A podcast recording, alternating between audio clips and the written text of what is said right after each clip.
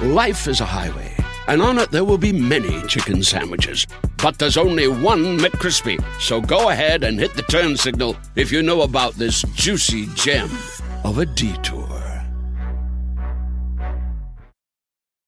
Sometimes it takes a different approach to help you unlock your true potential. With Capella University's game changing FlexPath learning format, you gain relevant skills you can apply to your career right away. Earn your degree from an accredited university and be confident in the quality of your education. Imagine your future differently at capella.edu. Capella University is accredited by the Higher Learning Commission. Learn more at capella.edu/slash accreditation.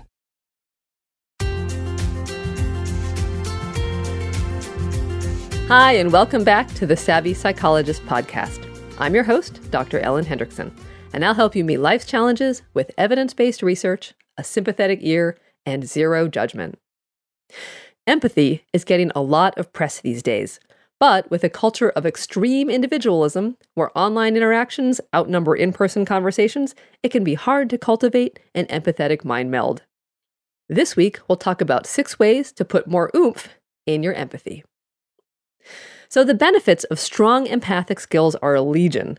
First, you'll understand the motivations and needs of people around you. People's actions, no matter how wacky, will start to make sense, such as, well, duh, if that happened to me, I'd probably act like that too, which will in turn make you less judgy and less defensive. And that will make you less stressed out. Next, you'll also be able to see how your words and actions affect others based on their sometimes very subtle reactions. You'll be able to inspire and motivate others by tapping into what they truly value and want, which is way healthier than threats or manipulation. But fundamentally, you want to increase your empathy because it lets you read minds. It's not exactly telepathy, but it's the next best thing. By listening closely to another person's words, including what they're not saying, and attending to their facial expression, tone of voice, body language, and especially their eyes, you can figure out what they're feeling and thinking. Speaking of feeling and thinking, there are two types of empathy. The first is affective empathy, which is feeling another person's emotions. Many of us well up when we see someone else cry or feel on edge when someone close to us is stressed. My own 2015 research finds that terminally ill patients and their closest family member rise and fall together. When one is feeling strong or feeling worried, the other usually is as well. The second type of empathy is cognitive empathy, which is knowing what another person might think, intend, believe, or want. This is also called perspective taking or theory of mind and is necessary in everything from negotiating a salary to planning a surprise party to motivating a staff. And those of you with a natural ability to feel someone else's pain, awkwardness, or disappointment might sometimes find empathy to be a distressing burden, but the rewards far outweigh the costs because fundamentally, empathy is connection with others, something we all need at least a little of to be happy and healthy with the possible exception of psychopaths. So, how can we build our empathetic muscle? Here are six ways to practice. Method number one read more, especially literature. A 2013 study in the uber prestigious journal Science found that reading not just fiction, but specifically literature, improves the skill called theory of mind, which is basically cognitive empathy, the ability to know what others think, intend, believe, or want. In the study, participants were assigned to read one of three types of writing literary fiction, which included finalists for the National Book Award or a short story by Chekhov, popular fiction, which consisted of the top selling authors on Amazon, like Danielle. Steele, or nonfiction. A fourth thumb twiddling group was assigned to read nothing at all. After they read, the participants filled out questionnaires that measured, among other things, empathy and those who read literary fiction did significantly better than those who read genre fiction, nonfiction, or nothing. Why? So, the researchers thought that literary fiction might win out over genre fiction because genre fiction tends to have more archetypal plotlines and characters the girl next door, the prodigal son, the high powered but lonely CEO than literary fiction, and therefore doesn't require us to infer or interpret as deeply as literary fiction.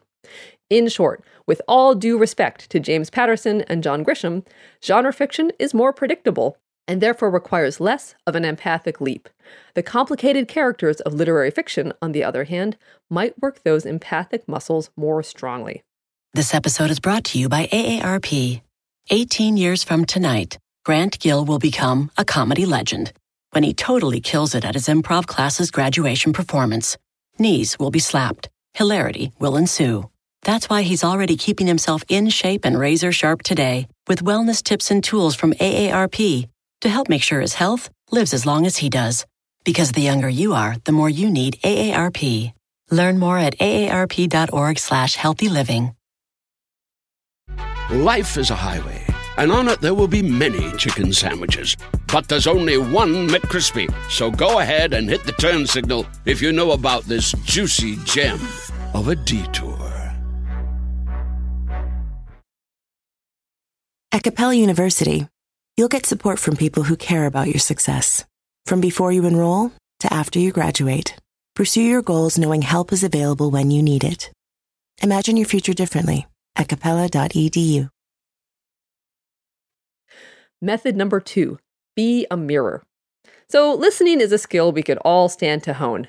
Think of the times you've tried to carry on a conversation while engrossed in a menu, your own thoughts, or, of course, your phone. Now, the opposite of distracted half hearing is active listening, which is a communication technique in which the listener paraphrases what they think the speaker just said. There's no judgment or approval, just a summary to demonstrate understanding. If the listener is off base, they try again. For example, your thrifty partner might say to you, It freaks me out to come home to a pile of Amazon boxes. We are not made of money, you know. While your first instinct might be to roll your eyes, that only fans the flames. Instead, to practice active listening, you could simply paraphrase You're worried about our online spending. This might seem stilted to you, but it will be a pleasant surprise to your partner. Showing your listening not only cuts down on misunderstanding and defensiveness, it also demonstrates a true willingness to talk. Method number three question the golden rule. So I know your parents seared this into your brain, but with mom's permission, let's tweak it just a little. So instead of treat others as you would like to be treated, let's try treat others as they would like to be treated. The simplest example of this is picking out a birthday present. When you select a gift for someone, you think about what they might like, at least I hope you do, rather than picking out something you like. For example, you'd get Bill O'Reilly's latest book for your Fox News loving friend, even if you get your news solely from Jon Stewart, or vice versa. Of course, this can be applied to way more than reading material. With strangers or people you don't know well, you can fall back on mom's version of the golden rule. But for the important people in your life, treat them as they would like to be treated. Method number four turn the tables. We instruct little kids to do this all the time. Like, how would you feel if Dylan took your excavator before you were done? It's cliche, but put yourself in someone else's shoes to understand their actions. Turning the tables is a simple but powerful window into the inner workings of their mind. For instance, if you can't figure out why your sister won't quit drinking, bought that ridiculous car, or puts up with your irritating significant other, ask, what is she getting out of this? Now, behavior exists because it gets reinforced. So, to answer why, imagine yourself in her place. You might see that her drinking is a respite from a lousy job and even lousier marriage. The car makes her feel young again, or she's stuck with someone who treats her badly because she thinks no one else would love her. Which brings us to method number five use these three magic phrases, but only if they're true. Number one, I get it. Number two, that makes sense. Number three, of course you feel that way. In total, these phrases equal 12 words, but if spoken truthfully, they will change your relationships. What these phrases have in common is validation, which is the result of accurate empathy. If you can, without judgment, see your sister's point of view on the wine, the car, or the annoying significant other, she'll feel understood and supported, even if she knows you don't necessarily approve and that will pave the way for a deeper, more trusting relationship. Method number six let your heart break. This one I'm borrowing from Melinda Gates, who, in Stanford's 2014 commencement address, said, quote, In the course of your lives, without any plan on your part, you'll come to see suffering that will break your heart. When it happens, and it will, don't turn away from it, turn toward it, because that is the moment when change is born. In short, allow yourself to witness pain and injustice and think that could have been me, not just to thank your lucky stars, but to inspire you to change what is written in them. If you want to hear more, I wrote a full length guest episode for Grammar Girl about the literary fiction study, and you can find a link in the show notes at quickanddirtytips.com slash savvy hyphen psychologist. And if you learned something from a Savvy Psychologist episode, let me know by liking on Facebook, adding me to your Google Plus circles, or best of all, subscribing to the podcast on iTunes or Stitcher. Thank you so much for listening. I'm Dr. Ellen Hendriksen, and a transcript of this episode, references for the studies I mentioned, and the entire Savvy Psychologist archive are always available on quickanddirtytips.com slash savvy hyphen psychologist. And of course, I always say, the Savvy Psychologist is strictly for informational purposes and doesn't substitute for mental health care from a licensed professional. Thank you again. I'll see you next week for a happier, healthier mind.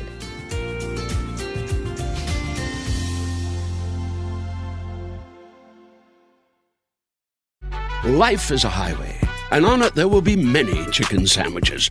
But there's only one McCrispy. So go ahead and hit the turn signal if you know about this juicy gem of a detour. Sometimes it takes a different approach to help you unlock your true potential. With Capella University's game changing FlexPath learning format, you gain relevant skills you can apply to your career right away. Earn your degree from an accredited university and be confident in the quality of your education. Imagine your future differently at capella.edu. Capella University is accredited by the Higher Learning Commission. Learn more at capella.edu/accreditation.